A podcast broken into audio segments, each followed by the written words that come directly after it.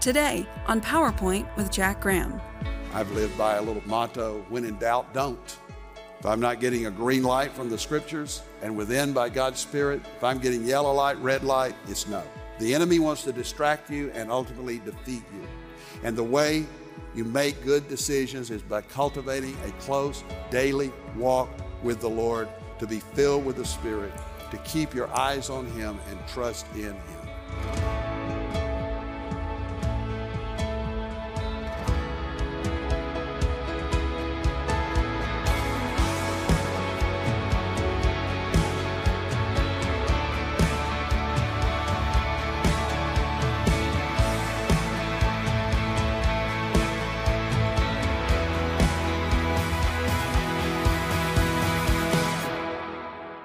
Take your Bibles and turn with me to the book of Romans, chapter 14. This is our essential gospel series for some months now.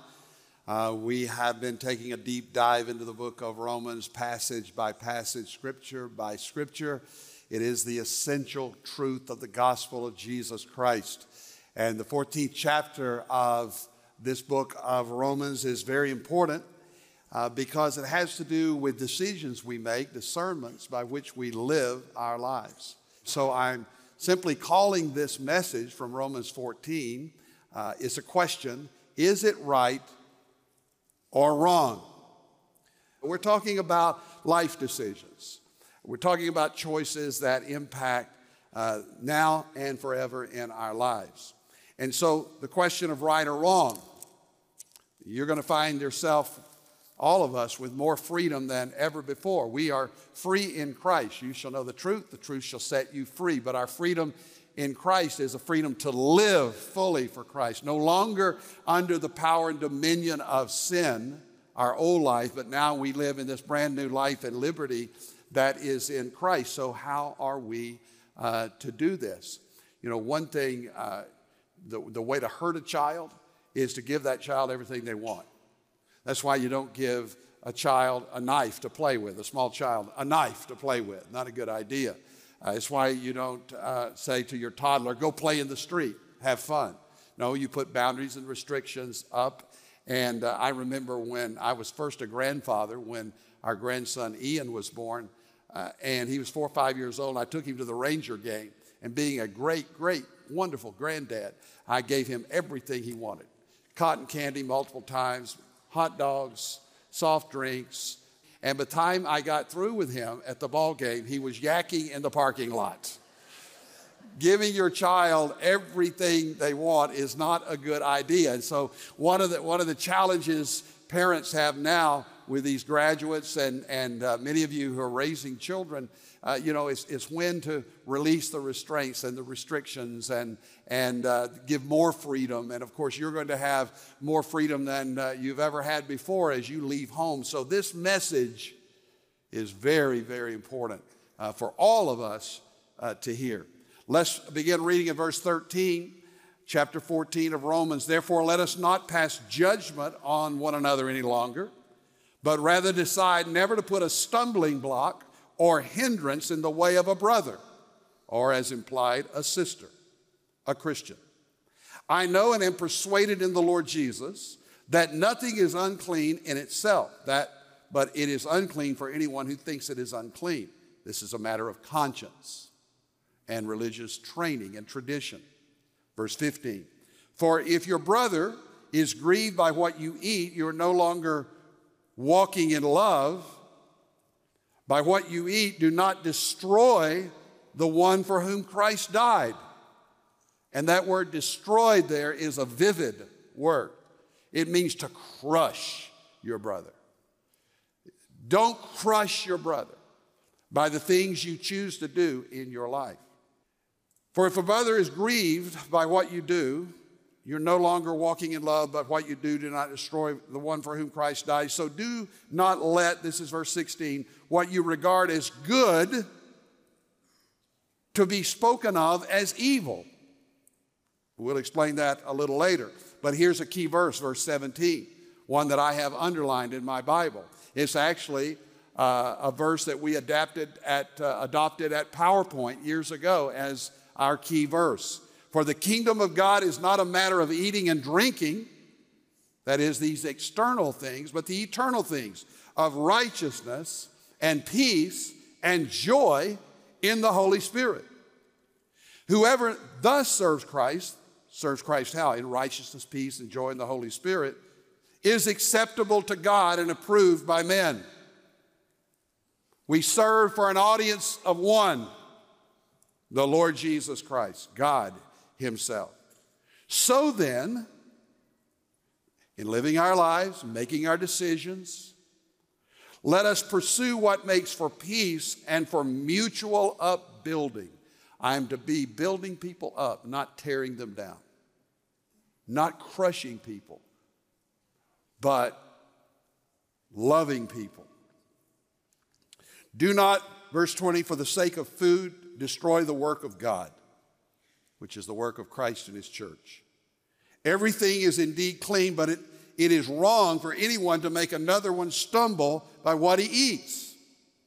It is not good to eat meat or drink wine or do anything.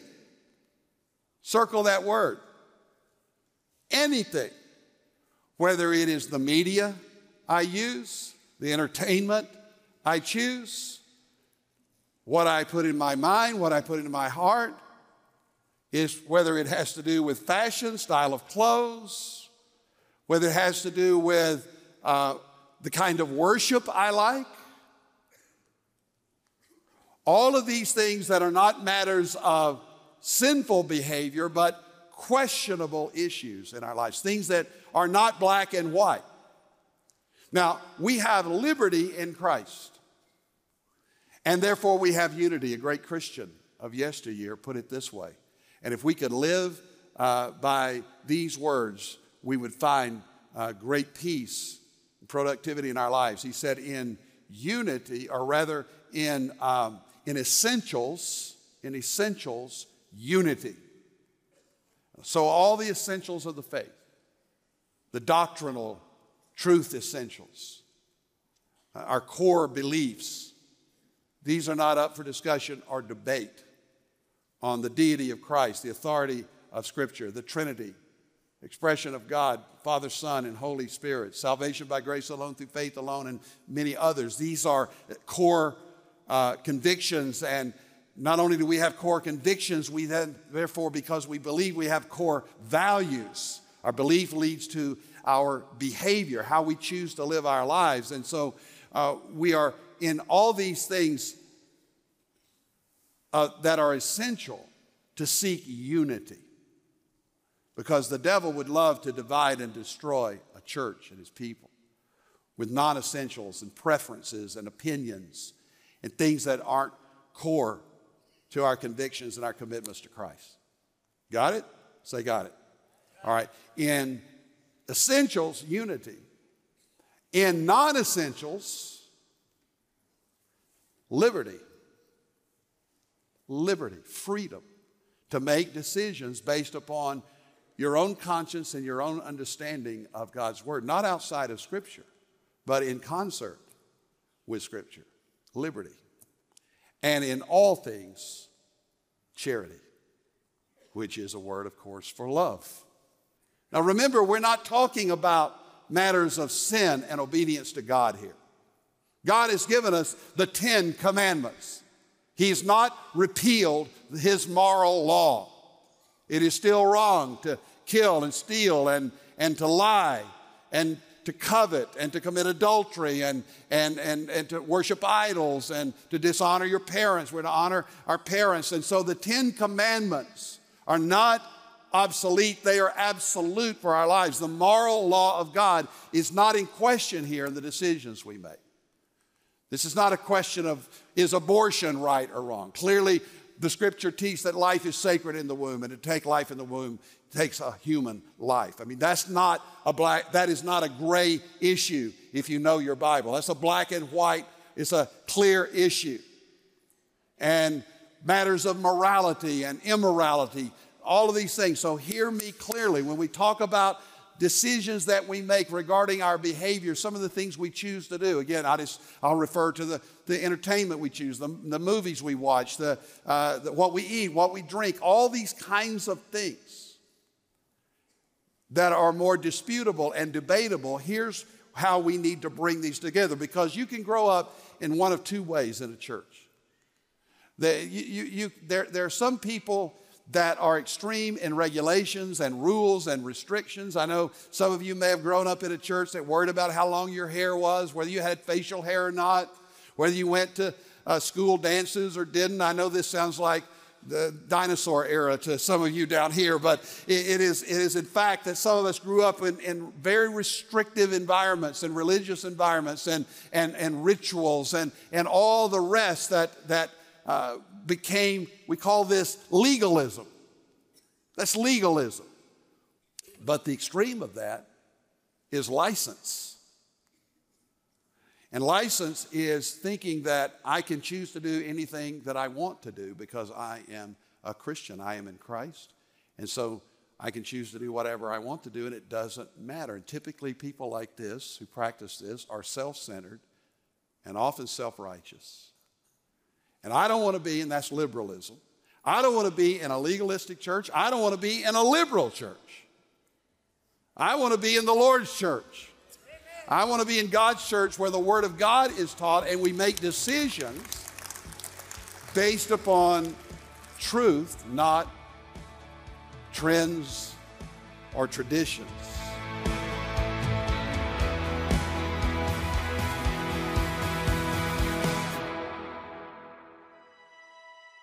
How we thank God for the eternal message of the Bible, Jesus, who is the hope of the world.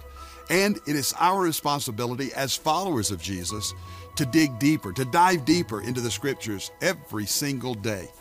That's why I'd like to send you a copy of Moments in the Word to help you walk through the scripture in a daily encounter with Jesus. After all, research proves that when you encounter the Bible on a daily basis, your life begins to change. It really does along with the lives of people around you. It impacts everything. For your donation and partnership with PowerPoint to help share the gospel of Jesus Christ, we'll send you a copy of Pastor Graham's devotional, Moments in the Word, to help jumpstart your year as you dive deeper into the Bible. To receive your devotional, call 1 800 817 3272. Text the word moments to 59789 or go to jackgraham.org and we'll get you a copy of Moments in the Word today. So start every day focused on the one who can truly, eternally, forever transform you and your family.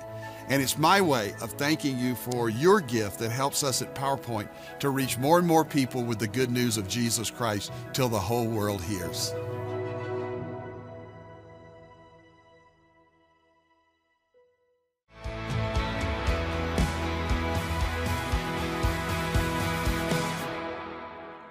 Freedom in Christ is the willingness to lay down personal rights in behalf of others. Don't miss that. Because the first principle that I'm giving you right now regarding whether it is right or is wrong is to live in this liberty that doesn't put each other down because of what you believe or judge one another on your personal preferences. But William Barclay, a Bible commentator, said a new age would, uh, would come down to the church if we remembered that our rights are far less important than our obligations. It would be a new day among Christians if we thought more about our obligations and our responsibilities to love one another and to love God than my rights. Paul said in Romans 12, 18, as much as is possible, live in peace with all men.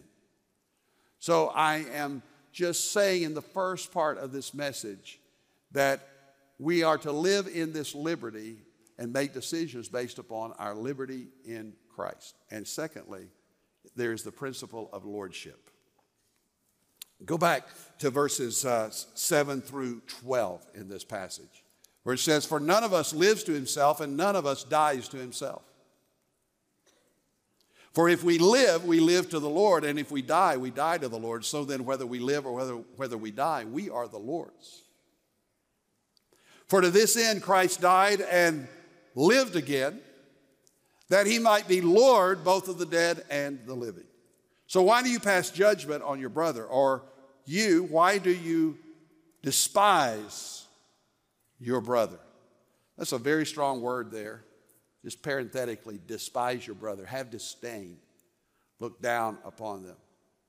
Did you know the first sign for a marriage that is going under, that will end up in divorce? I can guarantee you the first thing that happens in a marriage that goes south, blows up the home and the family, the first sign is disdain for the other person. If there's disrespect, disdain, you know, the rolling of the eyes, that's a sure sign that your marriage is in trouble. So he's using a word like that. Don't disdain, don't despise your brother. For we all stand before the judgment seat of God. Now, this is not talking about the judgment of the world and the judgment of the sinner lost before God. But this is the judgment, the Bema seat. When we travel in the ancient world, we often go to Ephesus, and you could actually go to a Bema seat at Ephesus uh, where uh, judgment took place within the city. It was the Bema, it was a place of judgment. It was also used in the Roman, the Grecian, the Olympian Games to, uh, the Bema was the place where they would award the athletes who won and crown them. And so when he speaks here of this judgment, this is not a judgment of the sinner outside of God. That's what is called in the Bible the great white throne judgment. You don't want to be at that judgment. But you will be at the judgment seat of Christ as a Christian, not to be judged for your sins. Your sins were judged at the cross. There's now in Christ no condemnation. So we're not judged at this judgment seat of Christ for or because of our sins, but rather this is a judgment of evaluation and rewards of service and sonship in Christ. Jesus said, I'm coming, my reward is with me. Paul referred to this same judgment in 1 Corinthians chapter 3 as building your life on the foundation of Christ, not with, not with wood, hay, uh, wood, hay and, and, uh, and rubble, sticks and rubble, but with gold, silver, and precious stone, that which lasts. And because when the heat gets turned up at this judgment, it's a, it's a, a illustrative thing of, of just turning on the heat on, on our lives and on our works, and everything that was not done for Christ will not last. And some are going to have nothing but the wasted embers and the burned embers of a wasted life to place in the hands, the nail scarred hands of Jesus. Don't waste your life. Don't waste a second of it because it matters now and it matters then. Jesus said some will suffer loss on that day. I, I, I can't imagine what that life or that loss will be in heaven, but it will be a loss, certainly a loss of reward. So we live our lives, as I said, for an audience of one because one day we're going to stand before God and we will be judged not by someone else's behavior, not how someone else preferred to worship. I guarantee you, you're not going to be asked, Did you like the worship style of, of your neighbor in church? You're, you're not going to be asked, Did, did you like what that, person, uh, what that other person ate or drank? You're going to be asked about your life. You're going to be giving uh, a report on your life. So Paul is saying here stay out of everybody else's business and take care of your own business. Because we're all going to stand before this judgment seat of Christ. And therefore, we ought to live under this lordship.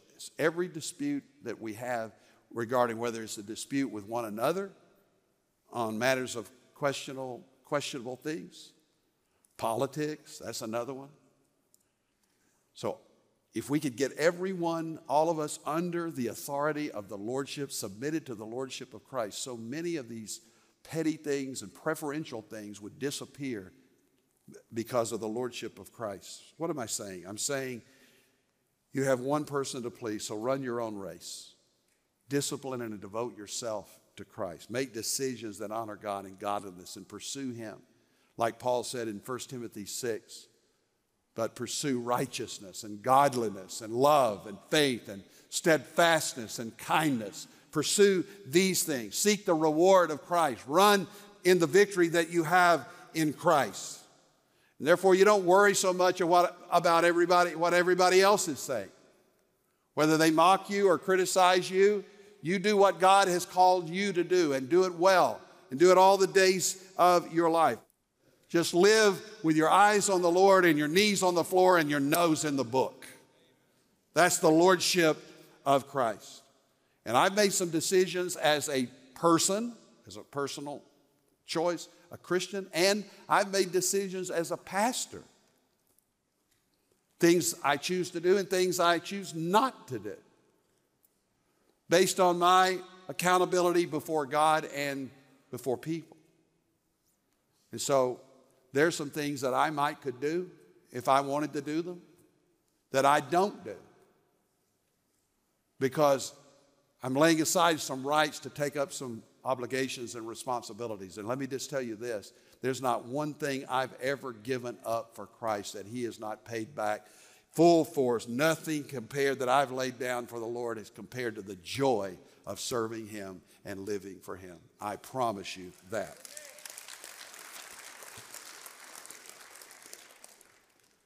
So, again, what is the kingdom of God? It's not eating, it's not drinking, it's not all these external things, extraneous things, but rather it is righteousness and peace and joy in the Holy Spirit. And so that brings me to the final principle. If there's the principle of liberty and there's the principle of lordship, there's a principle above all of love. Look back at your scripture. We're going to close the message, but I don't want you to miss this. Uh, look at verse 13 again. Therefore, let us not pass judgment on one another any longer, but rather decide never to put a stumbling block or a hindrance in the way of a brother.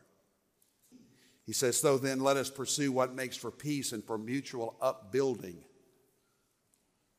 Is what I'm doing constructive and helpful and productive in building people up, or is it destructive in tearing people down? Again, same subject, verse 21. It is good not to eat meat or drink wine or do anything, anything that causes your brother to stumble. So, as Christians, we make choices and decisions based on love our love for God and our love for people. You say, Well, I have my rights, I have my liberties to do what I want to do. Love trumps liberty every single time. Every single time. And so I don't want something that I do in my life to cause someone else to stumble in their faith, to fall in their walk with God. I want to keep my testimony strong and true, and my witness vibrant and believable. When I do that, I often ask myself some questions about decisions. I especially did this in my younger days when I was making choices as to what I was going to drink or what I was going to do or what I was going to watch and so on. So here's some questions you might ask yourself. Is this thing that I'm about to do, will it be habit forming? Will it be habit forming? Paul said in 1 Corinthians 6, I will not be enslaved or controlled by anything. If anything is potentially addictive or controlling in my life, I want to stay away from it. I don't want to take a risk of letting something form my life. You know, they say regarding alcohol first a man takes the drink and then the drink takes the man. And I've seen that many, many times, of course. So, will it be habit forming? And you say, Well, I, I don't know if it will or not. Check it out, be wise. Will it build up or tear down? That's something else. In other words, is this thing that I'm doing, as I said just a moment ago, is it helping people in their walk? Because the Bible says all things are lawful to me, but not everything is profitable. That's again 1 Corinthians 6 12. So is it constructive? Is it helpful? Is it profitable what I am doing? And then I ask myself, will it lead to excess? Is this behavior, this decision I make, will it lead to doing something excessive? Uh, Ephesians 5:18 says, "Don't be drunk with wine, which is excess, but be filled with the Holy Spirit." And then will it offend a weaker brother? We talked about that. Will it hurt or will it help? And then, am I certain? Here's kind of the bottom line. Am I certain? Am I clear that what I'm about to do is right? You do have a conscience. And if your conscience is informed by the Word of God, the Scriptures, if your conscience is enlightened uh, by the Spirit of God, then your conscience can help in guiding you.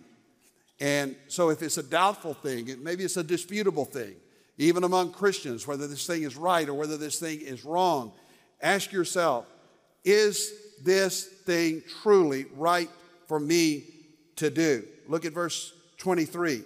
For whoever has doubts is condemned if he eats, because the eating is not from faith. For whatever does not proceed from faith is sin. So if I cannot do this in good conscience and in faith, if I cannot ask the blessing of God upon it, if I can't uh, say, Lord, what would you do? So sincerely ask yourself regarding any decision you're making could, could Jesus go with me here? Would, would Jesus join me in this activity? Can I do this by faith? Can I, can I really pray about it and then do it? These are simple questions, really, aren't they? But I remind you of these because it's so important that you make these decisions that honor God with your life. I've lived by a little parable, or rather a little motto when in doubt, don't. When in doubt, don't. If I'm not getting a green light from the scriptures and within by God's Spirit, if I'm getting yellow light, red light, it's no. The enemy wants to distract you and ultimately defeat you. And the way you make good decisions is by cultivating a close daily walk with the Lord, to be filled with the Spirit, to keep your eyes on Him and trust in Him. In essentials, unity. In non essentials, liberty. And in all things, charity. And we are to love Jesus so much and love one another so much that we would never do anything to displease either or to offend either. What a beautiful bride the church would be if we all lived by this in the love of Christ and loving one another. Wouldn't you like to be a member of a church like that?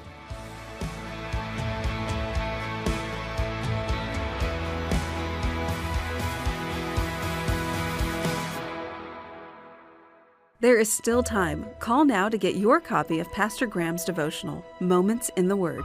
I personally want to invest in you and your spiritual growth, and this devotional is a great way to grow deeper in the Word of God. And as a bonus, your donation to PowerPoint will help us continue to share the good news of Jesus till the whole world hears.